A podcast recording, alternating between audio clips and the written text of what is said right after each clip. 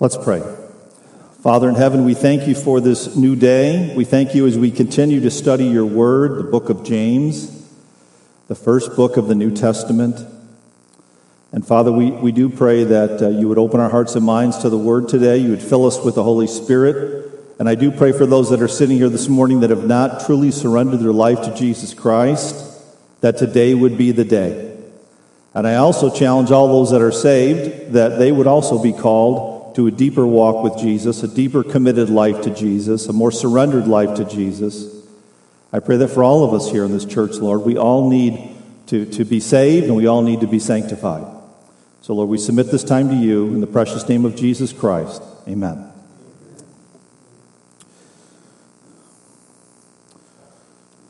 So, for those that are very detail oriented, we've added another item to our to our um, outline here because we Tyler and I were led to break the scripture up a little bit more here. So today we're going to be talking about as your bulletin says a call to salvation. A call to salvation is James 4 7 through 10. And I would also add a call to sanctification. So it's beautiful. I want you to see this. Is everybody with me? Could you turn me down just a tad, Steve? Thanks. I don't want to yell at you. Not yet. But so I want you to see this, this process here is that, so in the Word of God, they've been working through all these self examining questions that we've been looking at, right? We've been looking at all these self examining questions about trials and temptation and the Word of God and so on. And then God stops the flow right here and he makes one of the clearest proclamations of the gospel in all of Scripture. So he's saying that as we've been working through this list, some people in the church are being convicted and they realize that they need to be saved. So he stops the process of self examining and he comes at us with a clear proclamation of the gospel. Isn't that awesome? That's awesome. So the reality is, is when James got to the early church, they didn't spend 15 weeks doing exegetical work like we are. They read the letter, right? So I'm going to get us in the flow a little bit of these questions that we've been working through, just summarizing them, and then we'll jump into the gospel. Is that okay? You sure? All right, okay. So, so the first one was the saving faith in trials. So the question is, how did you do when you we went through the teaching on trials? Have you found that you approach trials different than you did before you were a Christian? Do, do you count it all joy as different trials are brought into your life? Have you, have you, how about this one? Have you seen the miraculous work God does in trials in refining us to make us more like Jesus? If you say amen, beautiful. It's an indication that you're saved. If you're sitting here and saying, you know, not really, I still find myself grumbling and complaining. I, I don't really understand trials. I'm more like God, why me? Then that's an indication that you may not be saved. How are you doing with your saving faith and temptations? We are all slaves to sin, amen? We are all slaves to sin. But how are you doing now? Do you have victory over some of your temptations? Have you, have you been able to overcome some of the things that used to control your life? Have you able to say no to Satan now, where he used to have total power and control over your life? Or do you find yourself still just, just a victim to this world and Satan's power? And the third one was uh, saving faith in the Word of God. How, how is that with you right now? I mean, do you love the Word of God? Do you hunger and thirst for the Word of God? Or is it like dirty dishes in the sink at the end of the night? You just got to get that chore over with and you do it grudgingly, but you say, okay, boom, I, I got that done. I was in the Word for a little while today. That's an indication of whether we're saved or not. And the fourth one is, is saving faith and how we view others. Do you love your brothers and sisters? Do, do, you, do you see them better than you are in certain ways? Are you, or are you still in that worldliness? The worldliness is this we're always looking at how to get over someone, to step over, step on them to elevate self. That's the way of the world. If you're still looking at others of how you think you're better than them, then you should examine yourself. You're probably not saved. And then saving faith and works. We had fun on Wednesday night going over this. You know what? So in your life, what kind of fruit do you have? Is there fruit in your life? Do you have a basket of fruit sitting on your dining room table of all the things God has done in you and through you for the kingdom? Have you, have you, have you, as you sit here this morning and think back over this last week, God used you to pray with someone. God used you to sit, share the gospel with someone. God used you to encourage someone. You just, you just see as you look back over your week that God has used you powerfully in, in this fallen world. Or do you look at your basket of fruit and it's all full of worldliness? I got a new job promotion. I got a little more money in the bank. I've got this. I've got that. That's worldly fruit that will all burn away. That's an indication if we're saved or not. Amen? Is everybody still with me? So, works and then saving faith in my words, saving faith in wisdom, saving faith in the world. Those were all things we spent time examining ourselves. I'll touch on one, and we'll jump into the text for today. So, are you leaning on worldly wisdom or godly wisdom? Godly wisdom, amen. And, and words, how are your words? Are your words edifying? Are they the words of God? Are they truth? Are they encouraging? Or are you still making coarse jokes and uh, criticizing people and insulting people to elevate self? Where are your words at? So he gets through all this, and then he stops right here after he gets through this whole list of self examining questions and he presents the gospel, which is what we're going to look at today. Isn't that exciting? And I'm telling you, this is, if not the clearest, one of the clearest presentations of the gospel in the entire Bible that we get to look at today. You should get excited about that. All right, so if you would open your Bibles to that text, James 4 7 through 10. And our brother Demetrius will open the word for us. Please stand for the reverence of God's word.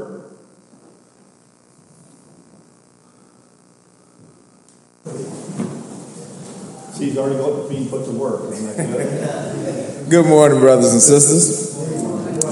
Uh, I'm reading James chapter 4, verses 7 through 10. Submit yourselves, therefore, to God. Resist the devil, and he will flee from you. Draw near to God, and he will draw near to you. Cleanse your hands, you sinners, and purify your hearts, you double minded. Be wretched and mourn and weep. Let your laughter be turned to mourning and your joy to gloom. Humble yourselves before the Lord, and he will exalt you. Uh, this is God's word. Amen. Thank you. I appreciate that.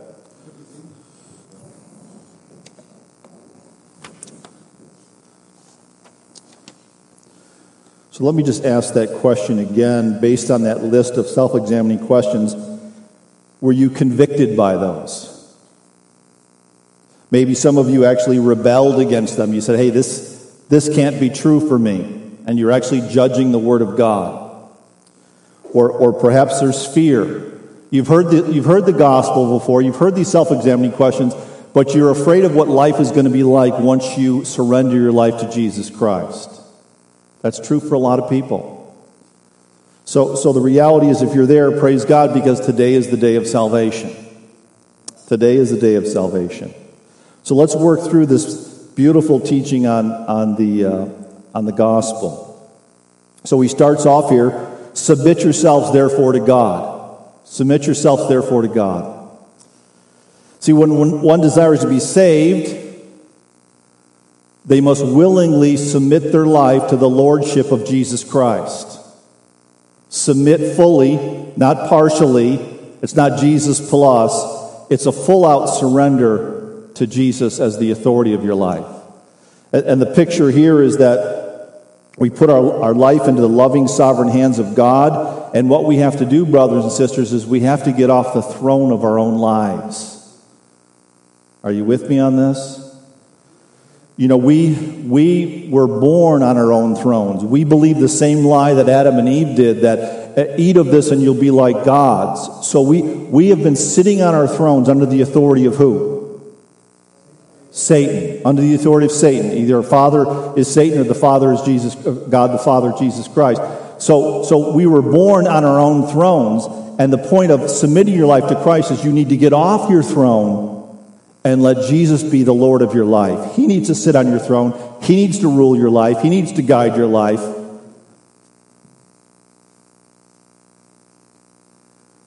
Are you on the throne?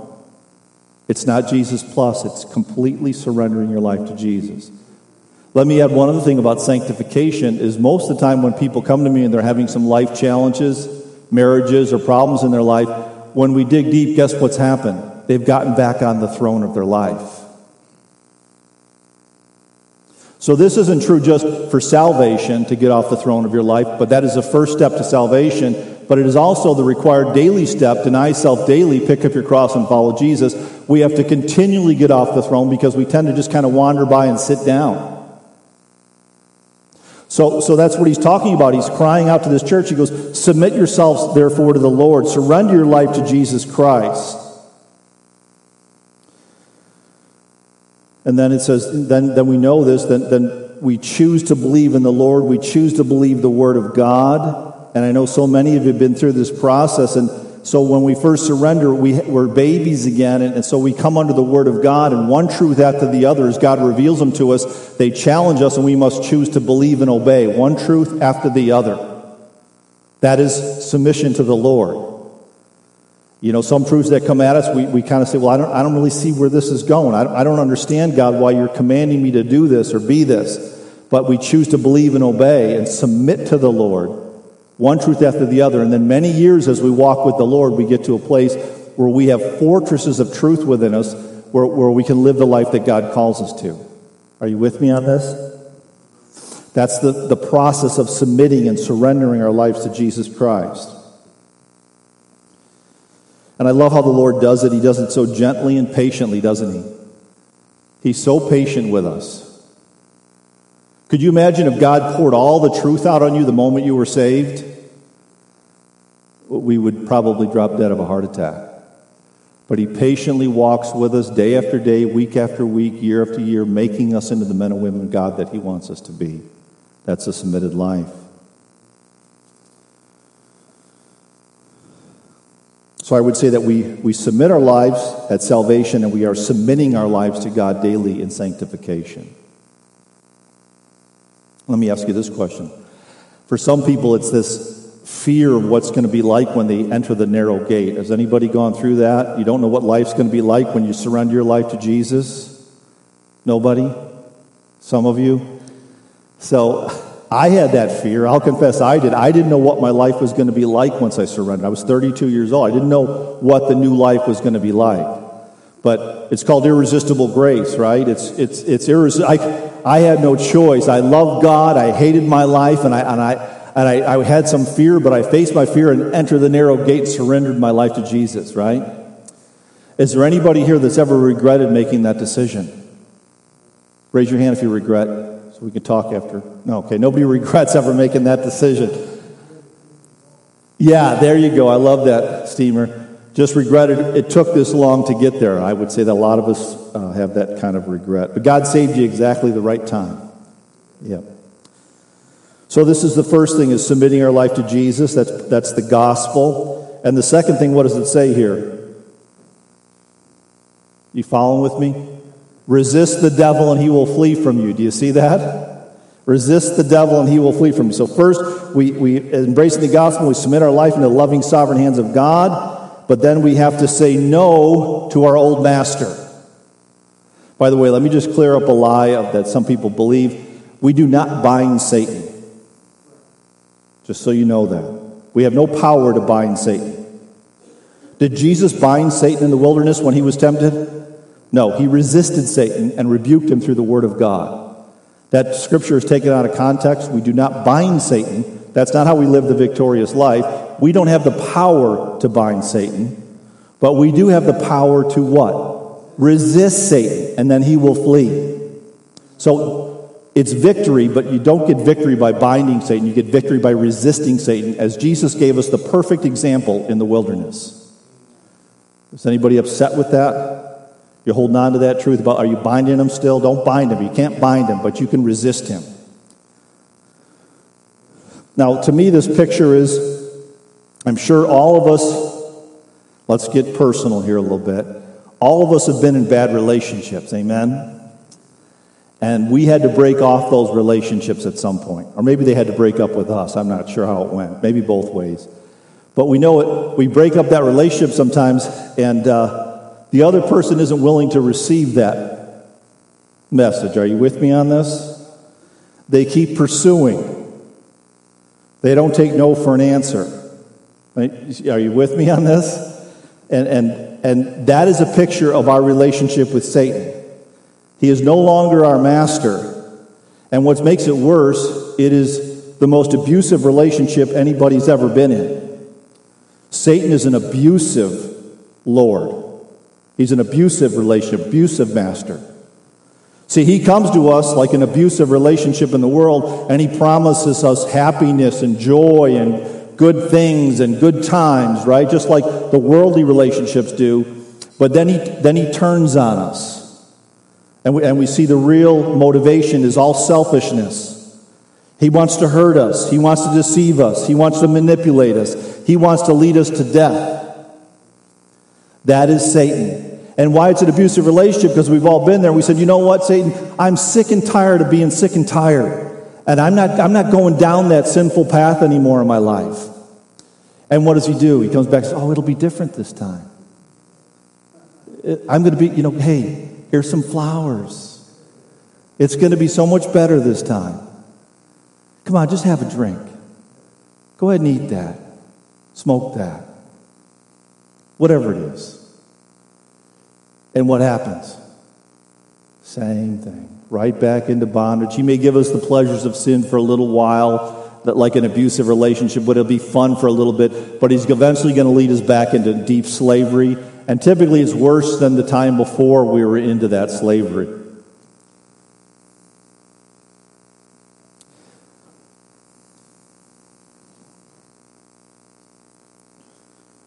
So that is the but but now the good news is, brothers and sisters, is that we we no longer have to submit to him.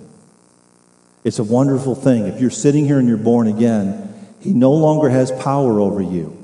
He no longer has authority over you. He no longer has control over you. Here, but here's, here's a picture of how that relationship is for a lot of us. Let's say someone was in the military for 20 years under a commanding officer. Are you picturing this? And so for 20 years it was, sir, yes, sir, right? Do this, sir, yes, sir. And throughout 20 years of that, under his commanding officer, he was very well trained in saying, Sir, yes, sir, and obeying the orders of his commanding officer. But then he leaves the military and he runs into his commanding officer. Are you with me on this? And the commanding officer tells him something to do. His first response is, Sir, yes, sir. And then it hits him. I'm no longer under your authority. I don't have to say, Sir, yes, sir anymore. And that's exactly how we are with Satan. A lot of times we say, Sir, yes, sir, and we have to catch ourselves to realize, hey, wait a minute. He's pulling on my flesh. He's desiring me to do something that I know I shouldn't do. He's, he's, he's leading me into a, a, a, a anger. He's leading me into a place I don't want to go. And we can stop and resist the devil, and if we resist the devil, he will flee.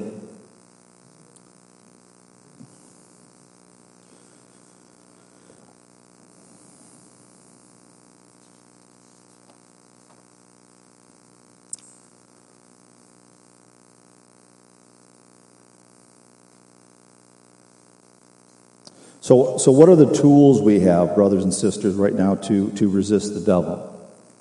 What are the weapons we have? Anybody? Word of God, prayer. What's that? Fasting. Good. Okay, Word of God, prayer, fasting, the body of Christ. The body, we need to help each other, right? We're here to help each other resist the devil so he would flee. I love what our brother Ed said. This is a family. We help each other overcome. And that's why we got to bring it into light. Together, we have to share with you hey, listen, I'm under a lot of temptation right now. I need your prayer. Don't try to do it alone. You won't, you won't survive. So, so we have the Word of God, we have prayer, we have fasting, uh, we, we have the, the body of Christ, all these things to help us overcome uh, the, Satan's attacks on our lives. And is it easy? Are we always victorious? No. But the good news is, is, is we, we have to just stay in the fight, stay in the fight. And what's amazing is that we overcome, we overcome, and pretty soon, you know, there's things that I used to fall into that I don't fall into anymore. How about you? There's areas in your life where you just don't give in anymore. Now, He's going to keep scheming and planning all of our lives. We're never going to be done with it till we get to glory. But we do have victory, and we rest on those victories. We see how God empowered us to resist the devil, and, and then we have victory. And then we keep fighting together until we get to glory. So, this is the gospel. I would say, have you submitted your life to Jesus Christ? Are you still sitting on your throne? Have you truly resisted the devil, or is he still the master in your life?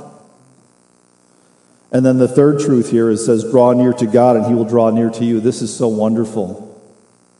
This is so beautiful. That the God of the universe desires an intimate relationship with you. That blows me away. The all powerful, the all knowing God who needs nothing from me, nothing from you, he desires an intimate relationship with you.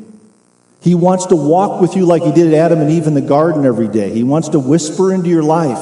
He wants to help open the eternal living word of God to you. He wants to answer prayers. He wants to protect you from Satan and, and, and harm. He wants, to, he wants to be with you all in all of your life. That's the kind of God we serve. He said, so, so submit your life to Jesus. Get off your throne. Start resisting the devil, and he will flee. And draw near to me, and I will draw near to you. Beautiful.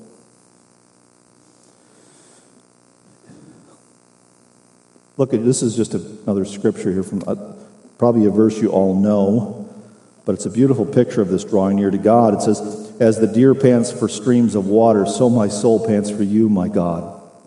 My soul thirsts for God, for the living God. When can I go and meet with God?" That's a, a beautiful picture of one that wants to draw near to God. And let me also add this, brothers and sisters it is only in this intimate relationship with Jesus that we will find fulfillment in our lives. The world will never satisfy. If you're sitting here and you're afraid to enter that narrow gate, you're afraid to su- submit your life to Jesus, you're afraid to start resisting the devil, you will never have a fulfilling life.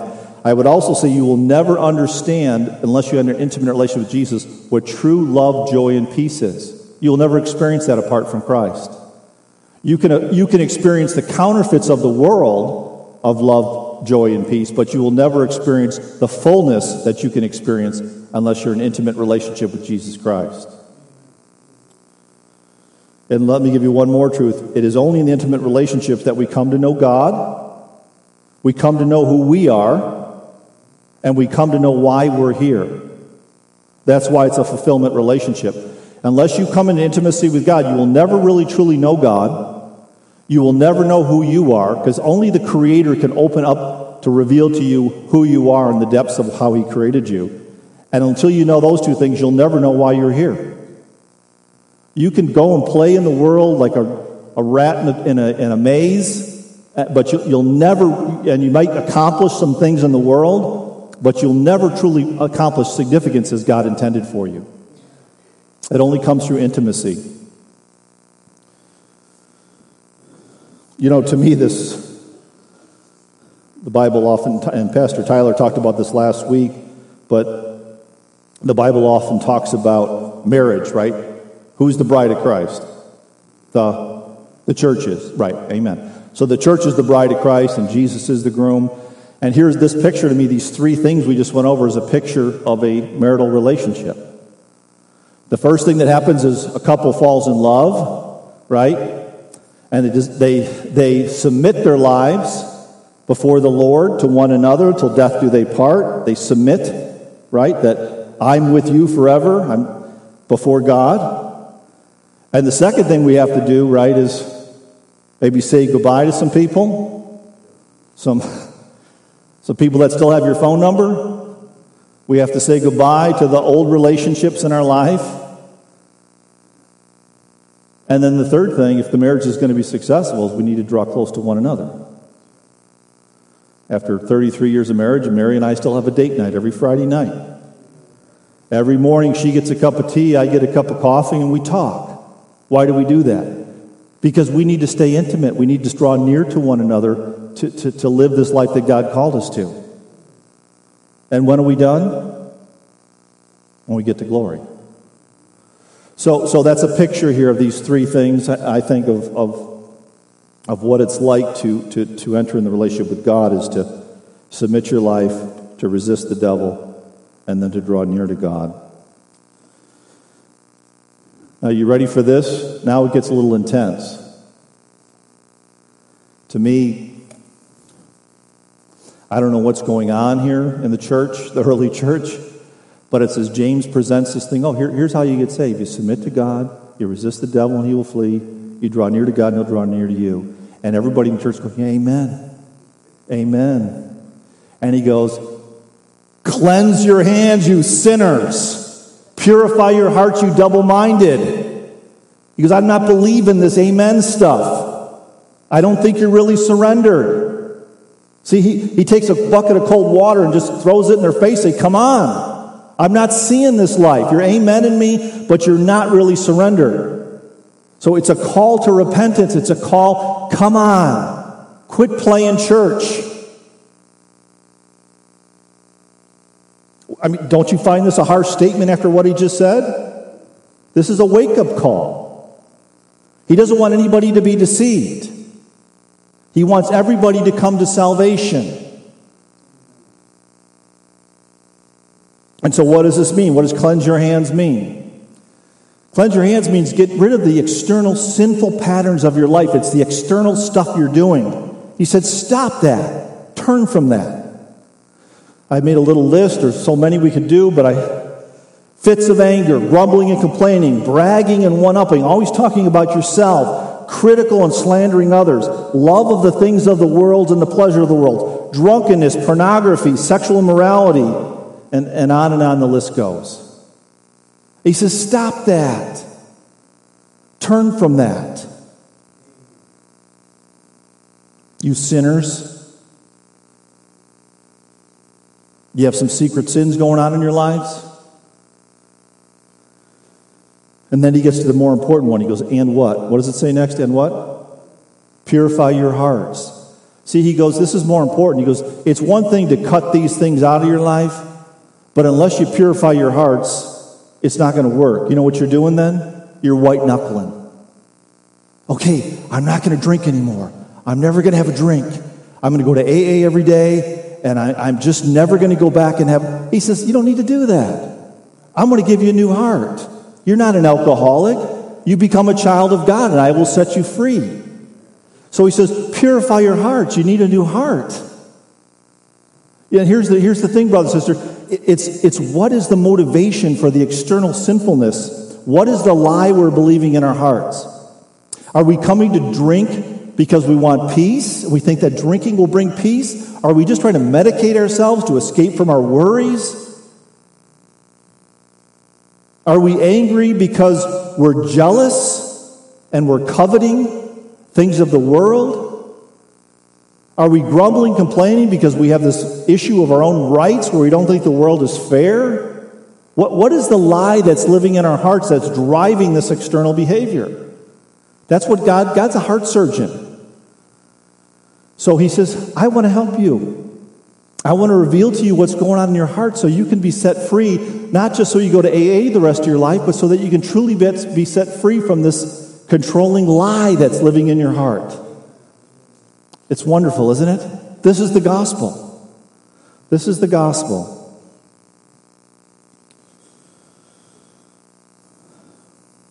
And he says, You double minded. What he's saying is that I see clearly that that you think it's God plus. God is a jealous God. You can't be double minded. You can't love the world and love God. You can't love your sin and love God. It's not acceptable. You have to be all in, or you're not in at all. So he calls them double minded. Look at this. This is another, we're almost done here. Look at this text here. This kind of paints the picture of everything we're talking about of Ezekiel. It says, I will sprinkle clean water on you, and you will be clean. I will cleanse you from your impurities and from all your idols. He says, What is that? Cleanse your hands. I, I, I want to help you overcome all your sinful behaviors. Okay? So let, let, we'll get those done with you. We'll wash you. You'll be, you'll be clean. You'll be forgiven by God. And he says, I will give you a new heart, put a new, new spirit in you. I'll remove your heart of stone and give you a heart of flesh. Anybody that's truly born again here this morning knows this is true. Do you have a heart of flesh? You, do you remember your heart of stone? Hard, selfish, self focused. He gives us a heart of flesh. We're able to love God. We're able to love one another. We're no longer judging one another. We just, we love each other. We see how we're better than one another. That's a heart of flesh. It's a beautiful thing. I love you all. Yeah, thank you. Thank you.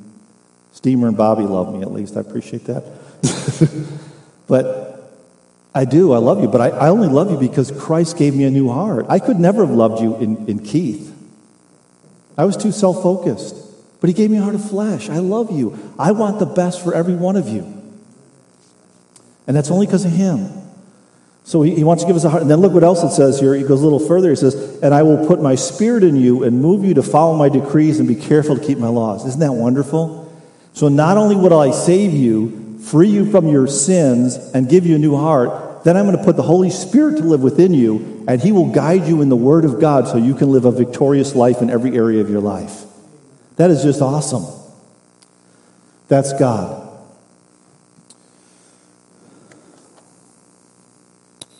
And then he, just this last part of this verse here, he says, Be, be wretched and mourn and weep, let your laughter be turned to mourning and your joy to gloom. It sounds like God just wants us to be miserable. Todd's like that. So, does God want us to be miserable? No, of course He doesn't want to be. But what is He doing? He wants us to repent. He wants us to. He wants us to stop and see our own sinful. Don't be fooling yourself. He said He wants us to see our sinfulness so that we can repent and turn to God. And then what happens? Then we experience true joy See, these people are laughing. They're laughing at the world. They're engaged in the world. They're laughing at inappropriate jokes. They're, they're just going along with the world's ways. And he says, Stop that. Grow up. Get serious about this. And then we enter real love, real joy, and real peace. So that's what he's talking about there.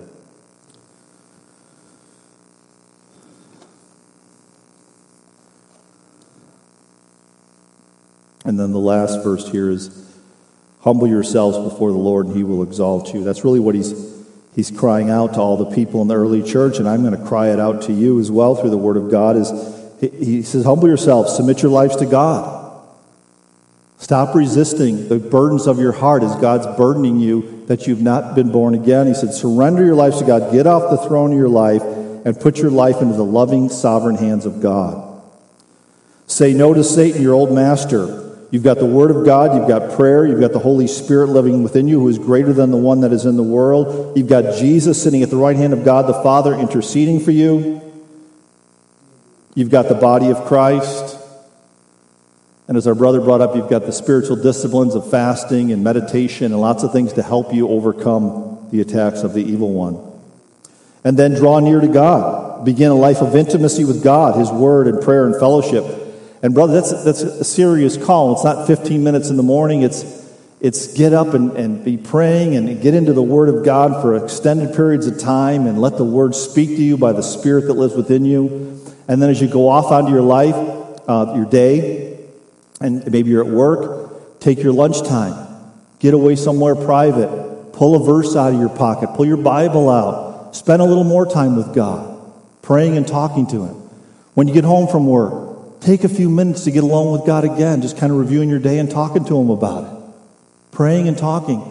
And then before you go to bed, make sure you go to bed with the scripture on your mind. Read a psalm or a section of scripture. That, that's what it means to draw near to God. It's, it's an immersion of being with God. You, you can't compartmentalize here's my God time, this is my world time, and then this is my God time. And it takes, it takes discipline to continually be immersed in this uh, reality of living in the presence of Jesus. And for some of us here, you know, We need to cleanse our hands and purify our hearts. I wouldn't say some of us, I would say all of us. For salvation and sanctification, we always are repenting, purifying our hearts. Satan's an idol uh, factory, and he builds them into our hearts and lives. Is everybody good with this? So, if you're being convicted, today is the day to surrender your life to Jesus. Don't wait. Do not wait. Let me close with this verse.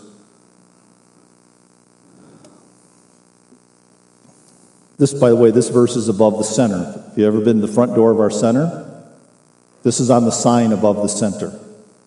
We don't normally go in that door, so we probably don't see that sign too often, but that's been up there for 12 years. And it says, Come to me, all you who are weary and burdened. This is Jesus speaking, obviously, and I will give you rest. Take my yoke upon you and learn from me, for I am gentle and humble in heart, and you will find rest for your souls.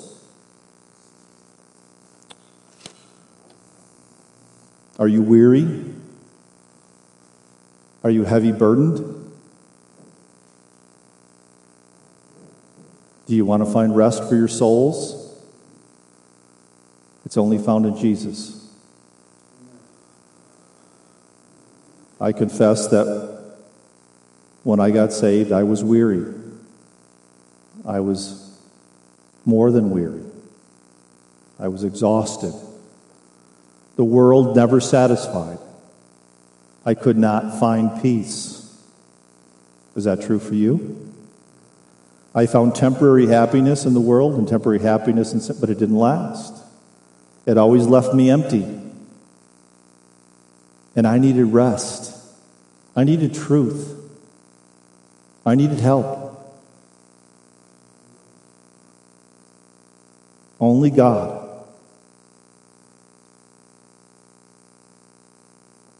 Is this true for you? You, you tired? You tired of believing the lies? Trying to figure this out on your own? You got a plan? You got another plan? You got another plan? Stop resisting God. He will give you rest for your souls as only He can.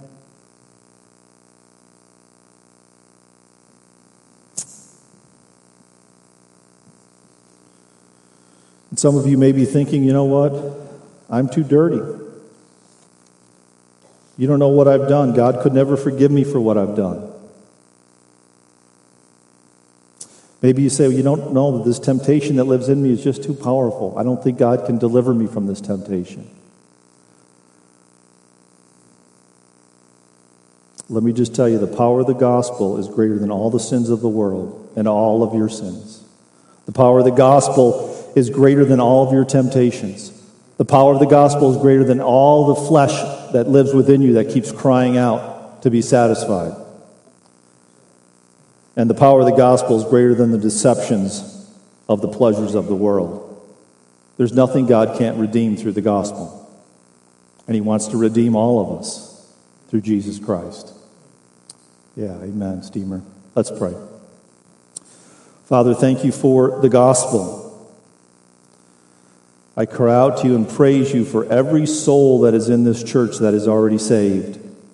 What a blessing, Lord, as we sit here and just hear the gospel and remember in our own ways where we were when you called us out of the darkness into the light.